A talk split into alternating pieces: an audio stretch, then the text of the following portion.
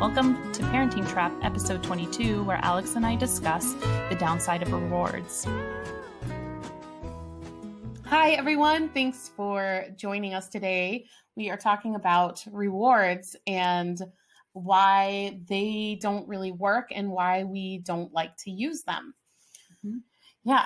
Yeah. I think um, we have mentioned that before, and I thought it would be important to address because uh, we've gone over different types of punishments quite a bit.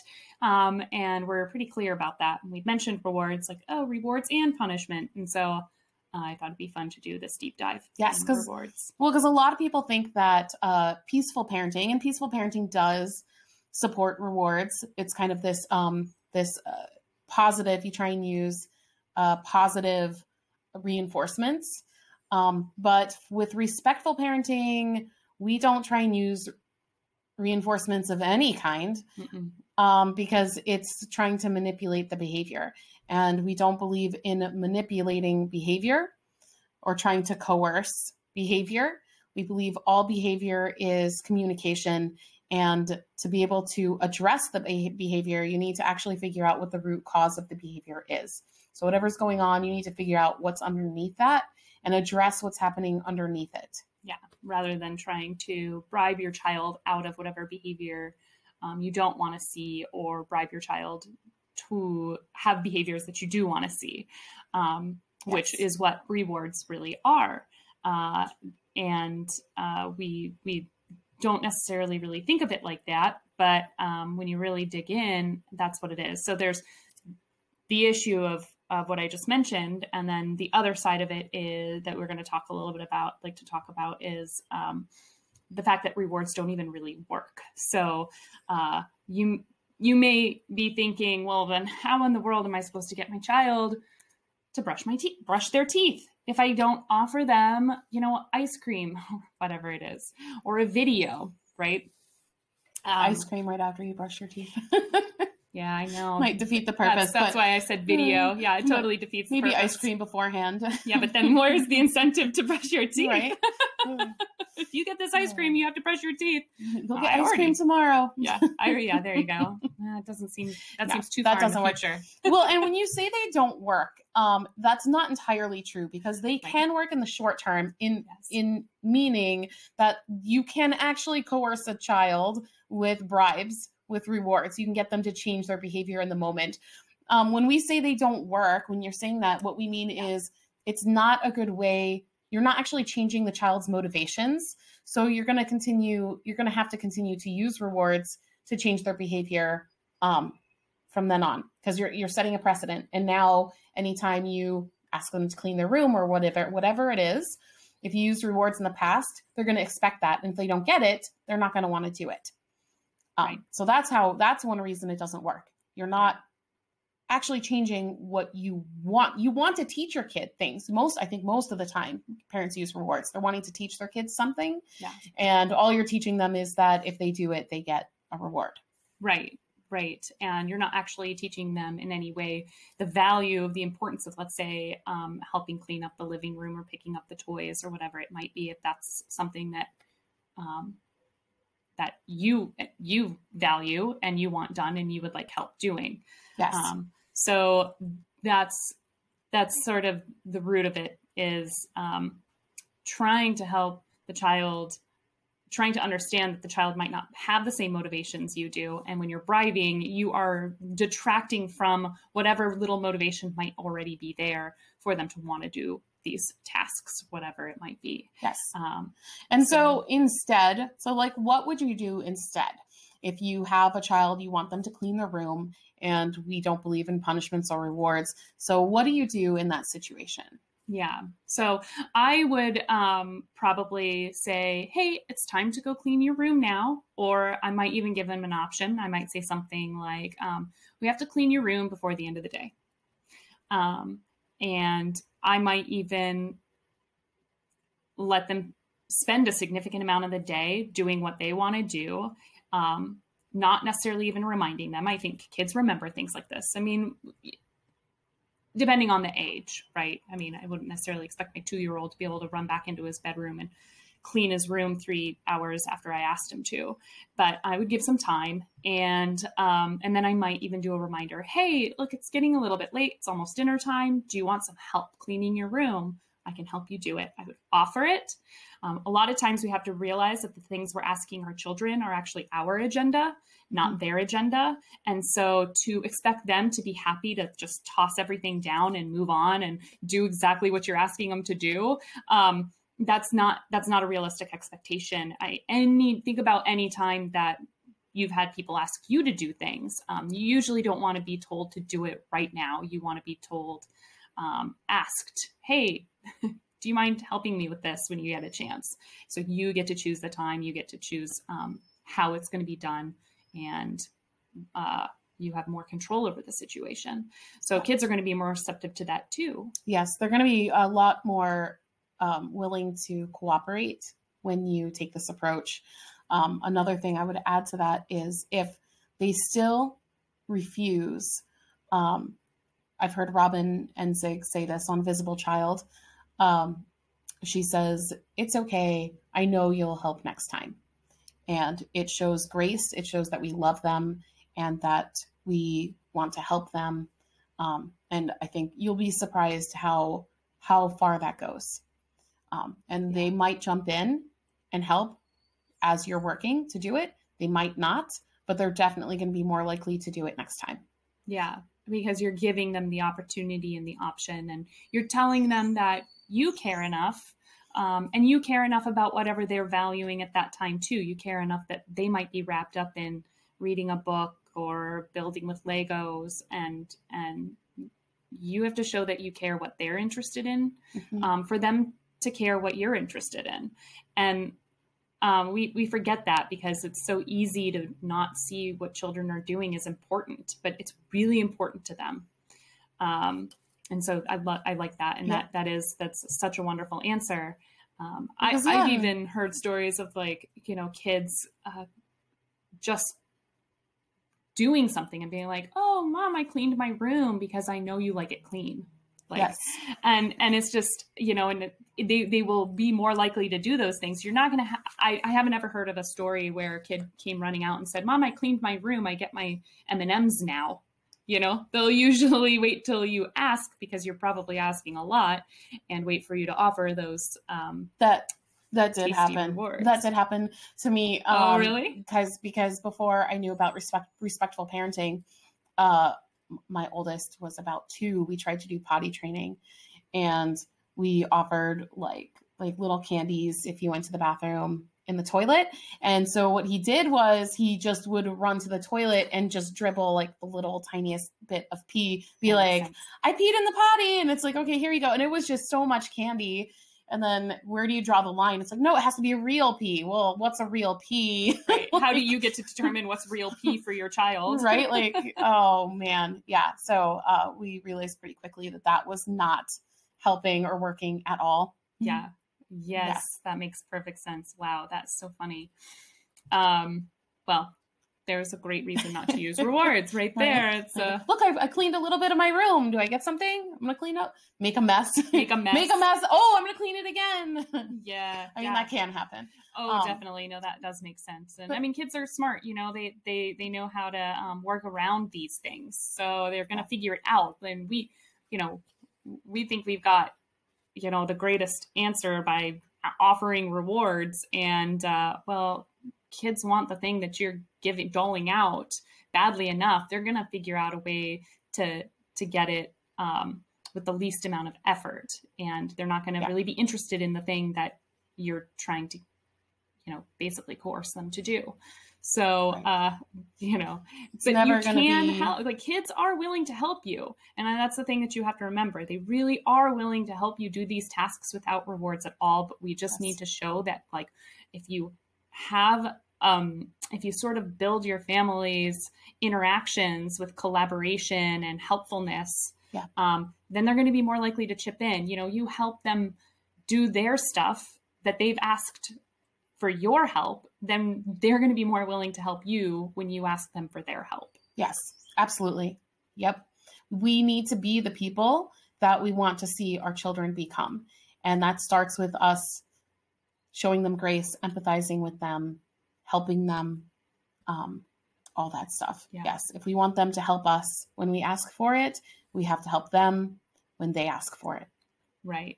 And do it enthusiastically, not, not with like, um, annoyance. Yes. It, if, if your kid is like, no, I'm not going to clean my room. Don't say, fine, I'm sure you'll help next time. And then do it angrily. Mm-mm. That doesn't feel good. Yeah. Then um, you're just guilt. Then you're actually using, I mean, it's a similar thing. You're kind of using, trying to shame, um, shame them. And uh, uh, I would call that like, I mean, Alfie Cohn talks about this sometimes, and, and I emotional sounds extreme. It's emotional manipulation and yeah. love withdrawal. So it's like, you're basically telling that there's things that your child does that you don't love in them. And it's when they don't do what you say. And that's, mm-hmm. uh, that nobody, nobody likes that feeling. And you might think, no, of course I love my child. Yes, we all love our children, but what are our actions showing our children? Yeah. So when your action is showing that you're annoyed and, um, angry with them and, yeah, but we get in those moods. Sometimes we don't feel like cleaning our room, and they're not going to necessarily, you know, get that urge to be inspired to clean their room every single time you want it done. So, um, yeah. you know, I, I kind of keep reiterating that point, but I think it's an important one to remember. Yes. Yes, yeah. It is. It's really important because it highlights how we are trying to encourage people to see children as people. You're not going to go to your friend's house and be like, go clean your room. Right. Like that would be weird. Right. Um, I'm probably not going to, well, I mean, I guess a spouse is a different story because you're living in the same house. So you might say, could you please clean the dishes? But it would be a little weird for you to be like, clean the dishes. I cooked. Make sure you do it before bed. Um, yeah. That just feels like a, like a, not a very respectful way to communicate. Yeah. Especially, and might build some resentment.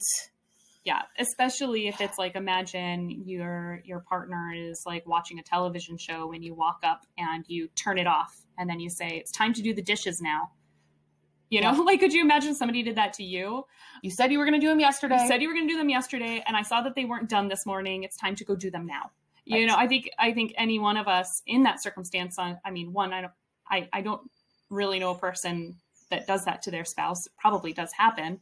Um, and But I'm sure that it doesn't feel great, and uh, seems like there really needs to be an improvement in communication if that's right. what's going on. Right. So why do say, we treat our children that way? I would say that is um, a toxic way to communicate. It can breed toxic relationships, and we need to model healthy relationships with our kids. Yes. Which so I- we do that through our relationships with other people, but especially with our relationships with them.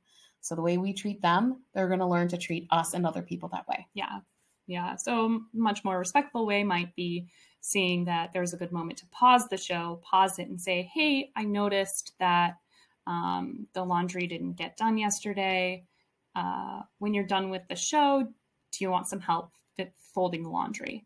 Um, and kind of leaving it at that, maybe even just when it's the show's done, start folding laundry and see if they get up and help you do it. I, I think you'd be surprised, and keep trying um, along those lines, because kids, it can it, take a long time. It can take a long They're time, especially, so, yeah. especially if you've been in the cycle of rewarding. Oh, um, it's like hard to break out because because they the um they're going to have these different expectations. They're going to have different their motivations are going to be focused on the rewards rather than um like, well, what do I get out of it? So you might hear that a lot, and then you just need to be patient and say, oh, nothing. You know, um, we're not doing that anymore in this household. I'm sorry I did that, um, but I would love your help.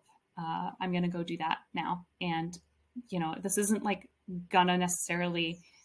It won't happen overnight. Right overnight um, if you've already mm-hmm. established this routine with them. Yeah. Um, you need to build trust back up. Mm-hmm. So they need to know that you are genuine when you say that. They're not going to believe you at first. They're going to think like, what's the catch? Like it'll be, it'll take mm-hmm. a while for them to realize that you are genuinely wanting to help them and, and build this respectful, healthy relationship with them. Yeah, absolutely. And, and this, so I feel like a lot of this conversation is kind of focusing on even slightly older kids, um, younger kids. It's, It's the same. It's, it's the same, but I, I think it's so much easier to think, um, well, it's my two-year-old, you know, I have a two-year-old right now, and uh, it's, they, their motivations are all over the map. They, they're just, you know, they're super dysregulated. And in a lot of ways, it seems like it would be so easy to be like, you know, oh, do this one little thing, come on inside. We have to go inside and I'll give you a cracker or whatever, a cookie, you know, something along those lines. And it seems like such a small little, um, eh, it's not that bad. This isn't really bribing, or, you know, how else do you get a two-year-old to do something?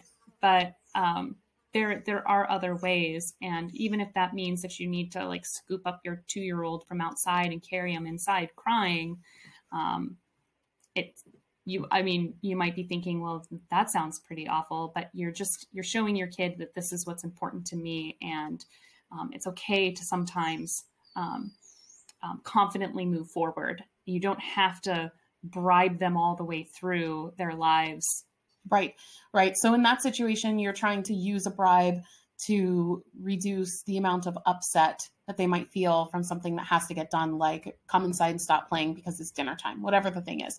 So, um, and in that situation, I would say it's important that we realize we are not responsible for their feelings.